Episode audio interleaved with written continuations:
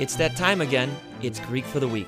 I'm Chris Palmer. Let's open our Bibles and get right down to the original language, the Greek.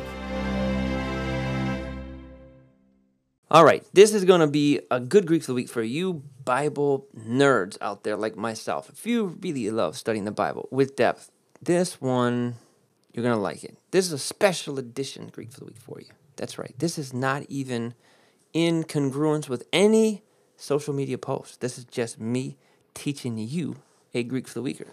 This is the benefit of having the Greek for the Week podcast. Sometimes I bring things to you that I don't bring on Instagram, and I say this is for my podcasters. I want to I want to go explore. This is going to be a little longer, probably. Matter of fact, we'll see where where I cut it off at.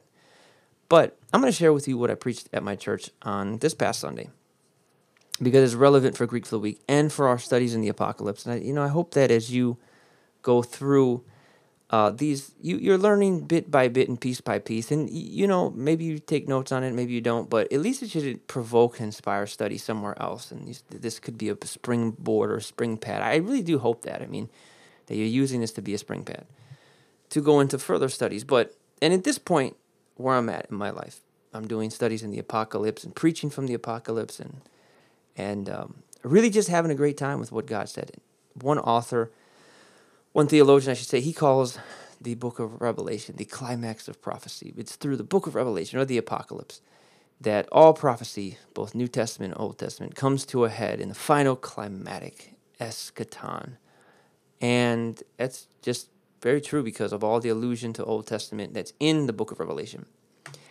Uh, but not yet, not I've said this before, not one quote from the Old Testament. Not one direct word for word quote, but many allusions, many pictures from it. And we have to understand that there. Now, when you approach the book of Revelation, you gotta you don't you may say you don't approach it with any type of lens or bias, but you are because you've never been influenced by no one. In other words, you have an influence. And maybe you don't think scholars have influenced you, but scholars have influenced the way our pastors preach texts today from all over. So, however you're acclimated to hearing the book of Revelation, that's been influenced by scholarship. Now, that may be uh, preterist scholarship, which I disagree with. I'm no, I am not a preterist. Uh, dispensational uh, scholarship. Mm, I used to be into dispensationalism, but I think it has its valid points. But I would say that dispensationalism does not work a lot of places in Revelation, and we're going to talk about that in a second. Or you can approach it from the point of a uh, like myself who believes that this is being taught in titles. I don't want to get into that today.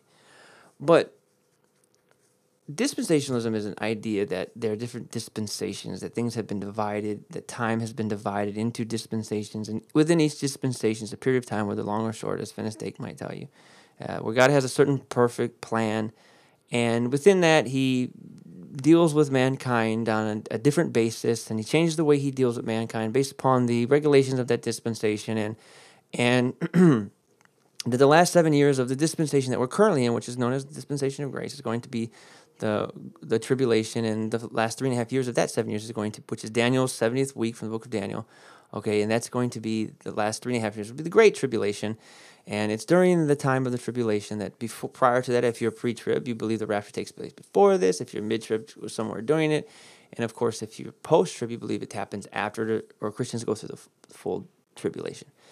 Now, dispensationalism, uh, because it looks at um, Revelation this way, it leaves a lot of room for eschatological speculation. Uh, probably too much room. Now, I believe there's eschatological, which means end time fulfillment to the book of Revelation. But if you leave so much room for it, uh, you get into things like who's the Antichrist. Every time there's a political leader that somebody doesn't like, the anti- they're the Antichrist. Let's take their name. Let's add up numbers. And this has been going on ever since the time of the first century and it's going to keep on going. If certain people don't like the president, the next president that we have, uh, be that in two and a half years or six years, they're gonna they're gonna say that about that president, and then the next time Islam or some other false religion continues to spread its wings, they're gonna say, okay, this is the great poor, this is the beast, blah blah blah.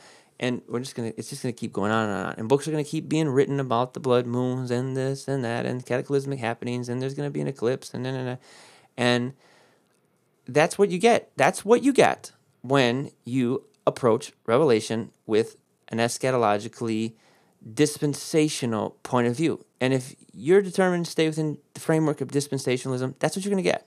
And you're never going to be able to move outside of those parameters. And there's always going to be that in there. Now, you might be a dispensationalism that doesn't like the conjecture, the conjecture or the speculation, but that's what you're still going to get. And you're going to have to spend time sweeping that off of the floor uh, as best as you can, fighting against it. But you haven't changed the way that you approached it. And the, the point of the study is not to that to refute dispensationalism because I think there's some good dispensationalism, but maybe to suggest that there's another way to approach the book of Revelation that we can gain further insight and and look at it from. And we're going to look at that. And uh, so if we go to the book of Revelation, we're going to see first of all that Revelation was influenced by apocalyptic Jewish apocalyptic literature. That's very important to understand that that Revelation is an intertext. And when you approach Revelation through intertextual study, we not only examine what the text itself says, what Revelation says itself, but we're examining what text may have influenced the writing of Revelation. You say, oh, no, no, no, you don't say that. This is a unique document in and of itself. Well, it is a unique document, but John had influences just as much as Matthew and Luke had influences when they, they went off of Mark. And so I believe John had influences that show up, and that when we hear John, we're also hearing people that are behind him, okay, and the people that had influenced him and the writings of the time that influenced him. Now, if you look at Revelation chapter 1 1 in the Greek, okay, you'll find out it's a little bit different. I mean, in Revelation 1 1, in English, it says the revelation, but in Revelation 1 1, it says apocalypsis, which means the first word we get from Revelation is apocalypse. And you know, that, of course, is saying it's unveiling of Jesus Christ. Okay. Jesus Christ unveiled this mystery and gave to his servant John, who then delivered it to the church, seven churches of Revelation, got it, and, and had that letter go on, and he recorded his visions over a several month period, understood that. But it also is identifying what I believe, and I there's scholars that would back me on this, that this is identifying the apocalyptic genre of the time. Apocalyptic genre of the time was a book that dealt with confronting political problems, confronting political idolatry in the face of God's end time coming eschatological kingdom. It was theodosian in nature, which meant that it was trying to be a theodicy or an explanation for the evil and the suffering that takes place in the world and how we should respond as Christians to the evil and the suffering that's in the world. How do we look at it when we see that there's Christians being killed, when we see that there are good people that lose their lives every day? That, how do we respond to those questions? And if you look at Revelation like it's Theodosin. In its nature, you say, man, maybe there's a lot more in this than just getting a, a, a survival pack and, and hanging out in the bomb shelter, which people look at Revelation, they, they think that's it. I don't make them light of those people, but I, I don't think, I think there's a much richer study. And until you've gone this route, maybe you should give it a chance or at least keep your ears open. Okay, so there's a lot in Revelation that uh, when the Holy Spirit, He designed this and He wrote this, He put importance into it. Now, let's just go back and summarize for a second what's taking place. John is on the island of Patmos. Now, he's there and he's a political prisoner busting rocks in the stone quarry, 90 some years old. And he, he has this vision experience, which today is in Patmos in the Cave of the Apocalypse. You go visit the site. So he starts recording these visions. Now, he has to send this letter over into Asia Minor, which is still Roman providence, and he doesn't want to get caught. So he has to write in a manner where if it is taken or intercepted by somebody, they couldn't understand the message. Now, a Roman officer probably wouldn't understand it because they're not Jewish. And but Jews would understand it. So if you're writing in apocalyptic style, it's a very figurative style. It uses symbolisms and numerology for greater truth. And the only way you're going to understand that truth and the numerology and catch those things, okay, is if you're up to speed with what Jewish numerology and symbolism say. And even if you are, you still, you might understand it, but you're not going to be able to prove it. So it's kind of an obscure way of writing, and it's very slick and it's smart. So he's writing in this style, all right? But also, he understood that he was the last apostle that remained at the time. Everybody else has gone home to be with Jesus. Everybody else was dead. They'd been martyred. They'd been killed. John was the last remaining apostle. So he was really, if he wasn't a big deal, if he was a big deal before, then he was a huge deal now because he's the last remaining original apostle that walked with Jesus. Now, other apostles are named in Scripture, like Andronicus and Junius, but nobody the level as the original 12. They walked with the Lord. They were handpicked by Jesus. That gave you a special credential at that time. And you were the head of power. Right? So he said, hmm, well, I'm the last one that remains. So he understood that it's likely that people are going to not just just read this letter out loud. See, according to Revelation 1 3, it says, Blessed the one who reads aloud the words of this prophecy. Okay? So it was to be read aloud in churches. But John knew that there's probably going to be people that take this letter and they copy it and they make copies of the letter and they pass it around and they're going to study it with the same intensity that people study Old Testament prophecy. So he said, I'm going to do something. I know that people are going to study this intent, this letter intensely, so I'm going to deliver. I'm going to really deliver something special to them for people that want to go through it prayerfully and people that want to study it, that there's good takeaways in there. So he meticulously knits together this literary gem where he uses literary style, literary structure to put things in there that could be discovered by people that went through it prayerfully and went through it uh, uh, studiously. Now, when I get to this point, some people say, nah, that's not how it was. Well, you don't, based on what? We think sometimes that when the Holy Spirit inspired writers, that it was kind of like the uh, the seismograph when uh, what was it the seismograph that measures seismic activity that all of a sudden the, the ground starts shaking and it just starts writing uncontrollably and that's what we think sometimes happened to the apostles. I, I don't think it was like that. I think that because i'm a writer and i understand that when i ask the holy spirit to anoint a book i don't just sit down and all of a sudden i'm taken over by the holy spirit and just start typing at a million miles an hour and five hours later I have a book. I wish it i believe me i wish it was like that. I wouldn't need editors. I wouldn't need uh, people to, to proofread it. It would just be boom, it'd be perfect. I don't think that's how it was. I think that they were they were influenced and moved by the Spirit to write, but they had ways of writing. They had literary style. And God allows place for that, and I think that's what He was doing here. I really do. And so, understanding that, it's possible, and you're going to see in just a second that John takes the theology, some of his theology, the emphatic points of his theology, and he buries it in Revelation. And he uses numerology and symbolism to insert some of his theology in the book of Revelation, which is very, very interesting. Numerology puts it in there, things that we need to pay attention to. Now, if you were a first century Jew uh, and you were living, maybe even by this time, coming close to the second century, early, early, early second century or late, late, late first century, you would say, hey, you know what? I, I don't need Pastor Palmer. I don't need a professor of theology to stand next to me and tell me what these symbols mean because I know them. I'm up to speed with with uh, apocalyptic literature. Now, there were other apocalyptic that apocalyptic literatures going around at the time. Now you can look at Second Baruch and Fourth Ezra. They were those are probably the two most popular, and First Enoch chapters 27, 34, because First Enoch has different chapters in it. Book of the Watchers probably a lot earlier dating than that, but that was a popular book that would have been understood by Jesus, and they kept adding to it, and and it's not sure which one influenced the other people were trying to say, well, did Baruch, second Baruch influence fourth Ezra? Did fourth Ezra influence Enoch? Which influenced which? And which of these subsequently influenced Revelation? Or did Revelation come first and influence the other? And if you look at, if you look at a lot of the uh, uh, these books here, you'll see that they all were very, very similar. I mean, they were extremely similar, and there's no way around the fact that they were influencing each other. So what what are we to conclude about that? We can conclude that there was probably a bigger tradition that was going on at the time that Second Baruch, Fourth Ezra, and John were aware of, and they followed their writings in light of this tradition from the past. So they were going by this greater tradition. And if you look at Second Baruch, Fourth Ezra, First Enoch, thirty-seven, you'll see that there are passages that, especially the old the, the theme in there, "How long, O Lord, until you avenge our blood," that runs throughout all of them. So probably something subsequent to all of these tradition, a tradition is influencing them all. Okay? With that said, let's look a little bit at Jewish numerology that influenced the tradition. There's very important numbers in that that meant something. For instance, the number four meant the earth. That's why you see the four winds of the earth, things of that nature. Number 12 is very important because it represents government and governance. And the most important number, and we won't get into all of them, but the most important number, uh, for, well, you have six, which is the number of man.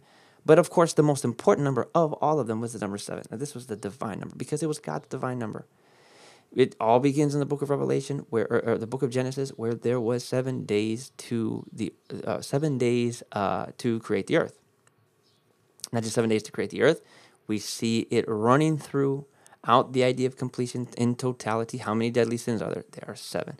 How many? Uh, how many times did Naaman get dipped into the Jordan to receive his healing? Well, seven times. Um, and, and you really see it throughout it. We, we don't have to go through all the seven. How Joshua fought the battle of Jericho, and the walls came tumbling down. How many times did he go around Jericho? He went around it seven times. This is not just coincidence that keeps showing up. So Jews understood seven, important number, represents completion. So is it possible that John is going to take that number there and he's going to pair things in sevens through the book that he feels are extremely important things that you better make sure that you catch it because it has the theology of the book of Revelation wrapped up into here. And so, perhaps, not perhaps, more than likely, we'll say 98.5% likelihood here, 98.573, all right, is that those that were listening to it in oral perform, performed, okay, they would say, they wouldn't catch it. But if they were studying it, they'd say, hmm, look at this. This is in sevens here. So many times we say, well, you know, I just want to read the Bible devotionally. That's good. But if you really want the full mind of God on things, it's very important for you to take time to study. Very important for you to acclimate yourself with biblical tradition, customs, and understanding things that are even outside of the text that surround the world of Scripture so that you're able to understand what's going on in Scripture. If Jewish Christians, first century at this time, didn't understand anything that had to do with Scripture. They wouldn't be able to catch this. So, times of study are extremely important. You don't want to negate those. If you're a pastor, if you're a minister, you have to study. You have got to acclimate yourself and be around good teachers in the body of Christ. That doesn't mean you have to preach everything that you've learned. There are a lot of things I just don't preach because it's not time to preach it. I don't feel it's relevant for the time. It just doesn't fit anywhere but I know them, and that that influences the way that you're able to communicate and talk about the gospel and engage in conversation. A lot of times, it's not even just for pulpit preaching; it's for engaging discussion and and things of that nature. Okay, so acclimate yourself. That's not just. I understand that we're supposed to dumb things down for people that uh, that are just n- new beginners, but if you can dumb down, you should also be able to go up to the next level. Don't just be someone that just knows how to dumb it down be someone who knows how to take it up to the next level. For people that maybe want to engage the Word of God more higher than that. Are those people not important too? I don't understand sometimes why we give priority to people that are maybe new Christians and or barely saved. Or not so sure if they want to be saved. No, they're important. But what about people that are, are looking for the meat that's in God's word? Are those people not important too? For some reason, we resent those people. I've noticed an attitude, or we resent the, oh, you really want to be deep. Why do I want to be deep? Well, because look at how John wrote. John wrote with you talk about deep. Revelation's pretty deep, but if you're a first century Jew, it's not that deep. I mean, the symbolism comes off the page to you. But he also said, "Well, I'm going to give something else for the deep hearers," and he put concentration on. So we got to be able to do both. Perhaps the most imp- the the first. Let's talk about some of the things that we see in sevens here in the book of Revelation. One of them is, of course, the seven churches. And if you haven't ordered letters from Jesus, this is a good commercial break. Order letters from Jesus on Amazon.com. It'll be a blessing to you because we talk about seven churches. Seven is the number of completion, which meant that this was a message for the whole body of Christ. It wasn't just for Ephesus and Smyrna and Pergamum and Thyatira and Sardis and Philadelphia and Laodicea. It was for all the churches that were out there. There was, of course, more churches in Asia Minor. There was Hierapolis, there was Colossus. Okay, the churches around about Galatia. But, you know, he picked seven. And we won't get into why he probably picked those seven churches. But more than the seven churches, Revelation chapter 1 and verse 3, let me get to my Logos Bible software here. I use Logos a lot. It says, Blessed is the one who reads aloud the words of this prophecy. And this is a beatitude. Beatitude begins with the Greek word makarios. Makarios means the blessing of God, God's ple- God's pleased with you. You've you have incited God to be pleased with the way that you behave, and I really want that. I really want to be pleasing to God. The best blessing that I can have in my life is to be pleasing to God. Well, so you'll notice that the first blessing are for people that read and hear the words of his prophecy. But lo and behold, there aren't just one beatitude in Scripture, in the book of Revelation. There are seven beatitudes. Now, this is going to be interesting to you. You'll see here, and I heard the voice, Revelation 14 and 13. And I heard a voice from heaven saying, Write this Blessed are the dead who die in the Lord from now on. Blessed indeed, says the Spirit, for they may rest from their labors, for their deeds follow them. Now it says, Blessed are the dead who die in the Lord, or blessed are those who are faithful unto death, is another way of saying it. Okay, so you see here that there's a blessing for being faithful unto death, being faithful unto the Lord up to the point of death. And that's not it. Revelation chapter 16 and verse number 15 says, Behold, I am coming like a thief. Blessed, okay, blessed or Makarios is the one who stays awake, keeping his garments on that he may not go about naked and be seen exposed. So, blessing for being watchful in light of the second coming. Revelation chapter 19 and verse number 9 says, And the angel said to me, Write this blessed, okay, or Makarioi, plural, are those who are invited to the marriage supper of the Lamb. And he said to me, These are the true words of God, or those who have standing and position of entrance to dine and sup with God. Uh, and it's the marriage supper. This reply, supper is the word for dinner. Dinner is extremely important in the Middle East. I've been, or uh, uh Middle Eastern culture and, and, and uh, more Mediterranean culture. Okay, I mean this is talking about a marriage supper, and the Greek word is non. Now, being in the Mediterranean many times, I will say that breakfast is not that important. Breakfast is usually light, and lunch is pretty nice, but the big one is dinner. You don't want to miss dinner. That's important. And when you eat dinner, you want it to be with the closest people. You don't want to have, if you're going to eat with your nemesis, you might want to do breakfast with them because that's quick. If you want to eat dinner, it's going to be people that you like and that you're comfortable with. Jesus inviting people that he truly likes, people that are pleasing to him, to the marriage supper of the Lamb. They have that invite. That's a very important thing. And then, of course, Revelation chapter 20. I'm going to go there here. And verse number 6 says, Blessed and holy is the one who shares in the first resurrection. Now, that's really important. People that have entrance in the first resurrection or hope in the first resurrection. That means that they're hoping in more than just this life. They see life and it's beyond this life. There's more to life than what we have now. They're actually looking unto the second resurrection. And that's really a, blessing to be able to not be afraid of the next life, to know that our hope is in the hope to come. You know, salvation is a hope. Some people want to say, well, we laid hold to all the benefits that we have in Christ right now. It's not true. Uh, our salvation remains a hope, and hope means that we don't have everything that we are going to eventually possess. We have to hope for it that that day is coming and look to it with expectation. That's what hope means: is to anticipate something, uh, fully confident that it's going that it's going to come. And if we had it, we wouldn't hope for it. All right, I'm wearing a, a baseball hat right now. I'm not hoping for it. I have it. Hope means it's not there yet. All right. Revelation chapter 22, verse 7. And behold, I am coming soon. Blessed is the one who keeps the words of this prophecy of this book. Oh, so it's telling you that it's not just saying the Bible, it's talking specifically about Revelations. Blessed is the one that they keep the book of Revelation. And 22:14, the seventh one here. The Spirit and the bride say, Come, and let the one who hears say, Come. And let, oh, that's 17. I figured that was something wrong. 7. And behold, I am coming soon. Bless the one who keeps the words of the prophecy book. So he, he says it again. All right. That's 7. 14 says, Blessed are those who wash their robes. There we go. All right. Now I knew you didn't say. Blessed are those who wash their robes, that they may have the right to the tree of life, that they may enter the city by the gates. Okay, so clean robes, living a righteous life.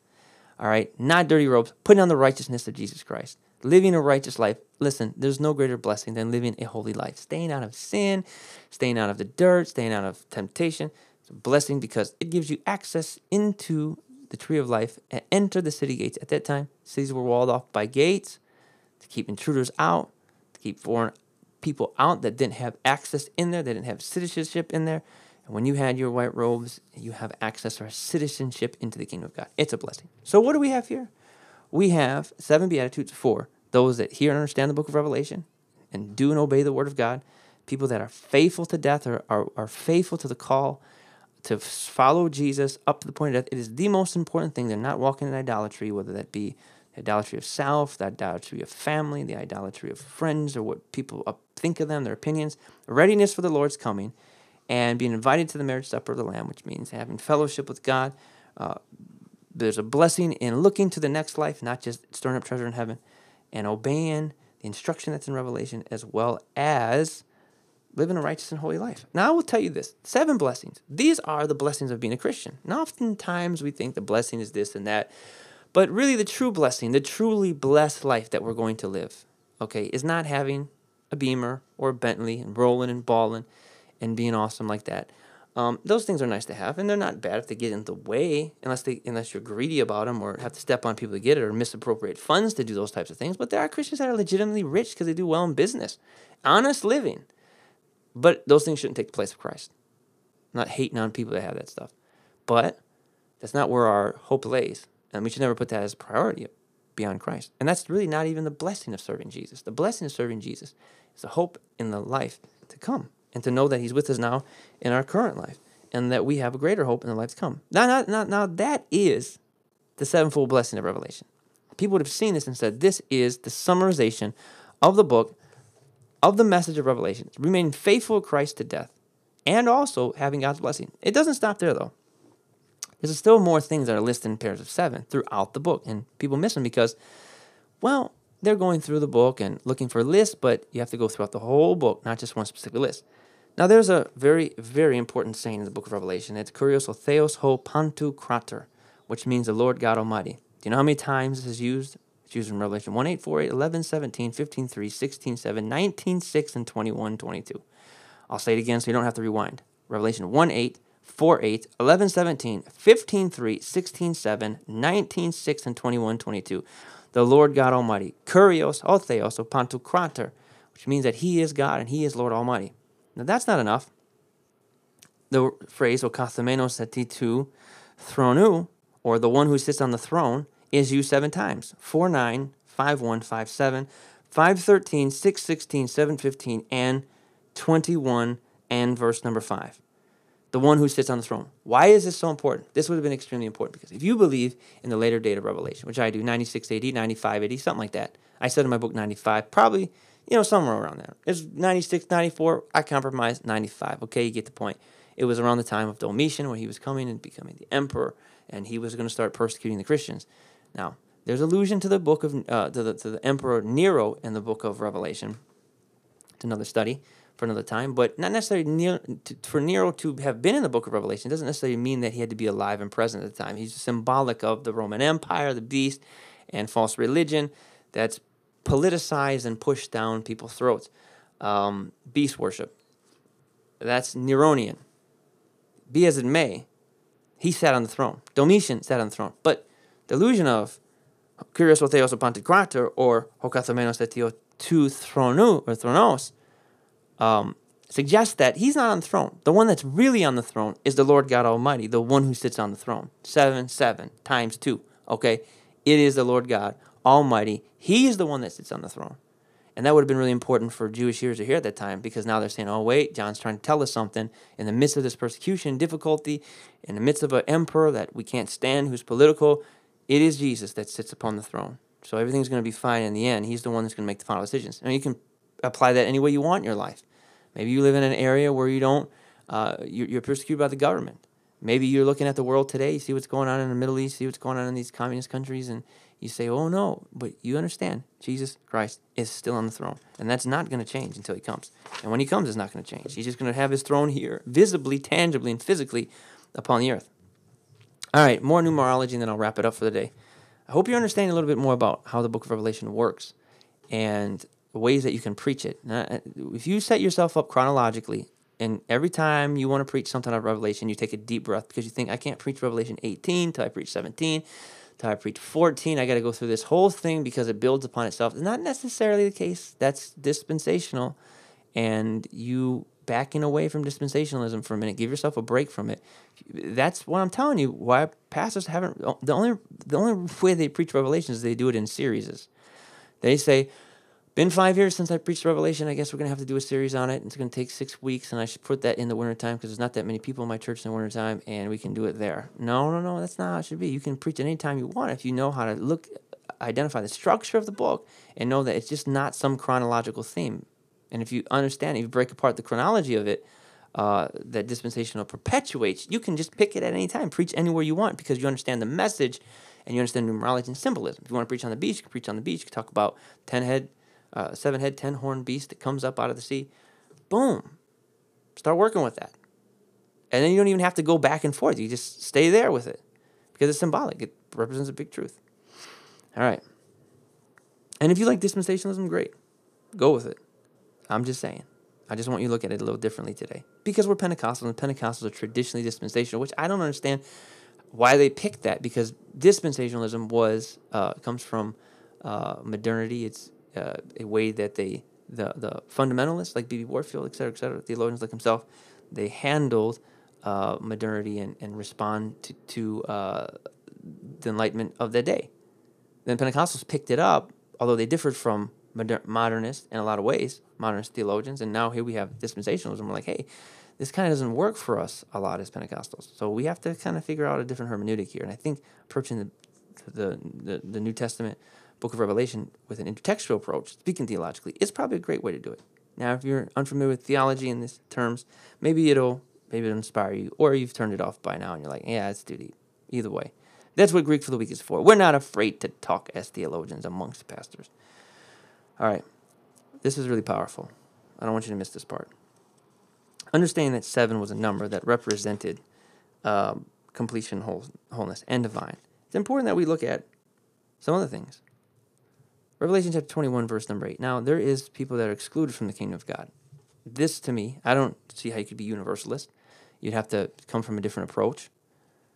It says here in Revelation 21, 8, But as for the cowardly, the faithless, the detestable, murderers, sexually immoral, sorcerers, idolaters, and liars, their portion will be in the lake that burns with fire and sulfur, which is the second death. Uh, shall I read in the Greek? Tois deis delois, kai, apistois, ke, embende menois, kai, phonesin kai, pornois kai, pharmakois kai, iduloi tres kai, pasten tois, fedesen to meros auton ente, limain te, kaimene, purikai, theu, oestino thanatos o deuteros. All right. How many lists of sinners are in this? Types of sinners. How many types of sinners? If you count them up quickly uh, in the Greek and in the English, you'll find the same. It is eight. There are eight. But doesn't stop there. If you go to Revelation chapter 22 and verse number 15, you'll discover here that there's another list of those who are kept outside. The word outside is extremely important. If you listen to the last podcast, it kind of implies the leper outside, not included. All right, outside are the dogs, the sorcerers, the sexually immoral, the murderers, idolaters, and everyone who loves and practices falsehood. Okay, all those who love and all those who practice falsehood. That's number 15. Let's make sure. Yeah. How many of those? In the Greek and the English says the same thing. There are six. So you'll see the list of sinners that we have. There's two lists of sinners, and they fall in numerals of eight and six. But that means that they fall on either side of seven. It's extremely important. Because John makes them so close to seven, six, and eight, they narrowly miss the kingdom. They miss it. Shows them dropping off not being a part of the kingdom of God, not having inheritance in seven, which means that these people will ultimately have their exclusion from the kingdom. The importance of staying away from this sin. It's very powerful. And nothing that's wicked shares number seven the book of Revelation. The word dragon occurs 13 times, Satan eight times, the word uh, devil four times, serpent four times. All right? So it goes on and on and on. Which is to say that that's the theology of the book of Revelation, is wrapped up in the numerals. So there's a lot of takeaways from this study. The best thing I say is I hope that it inspires you to go through Revelation with an open mind and with an open heart, asking the Holy Spirit to show you what His truth is in God's Word. Access the blessing of God. Understand that Jesus is on the throne. And understand that there will be people that are excluded from the kingdom if they take part in lives of sin. It's important. But you know something?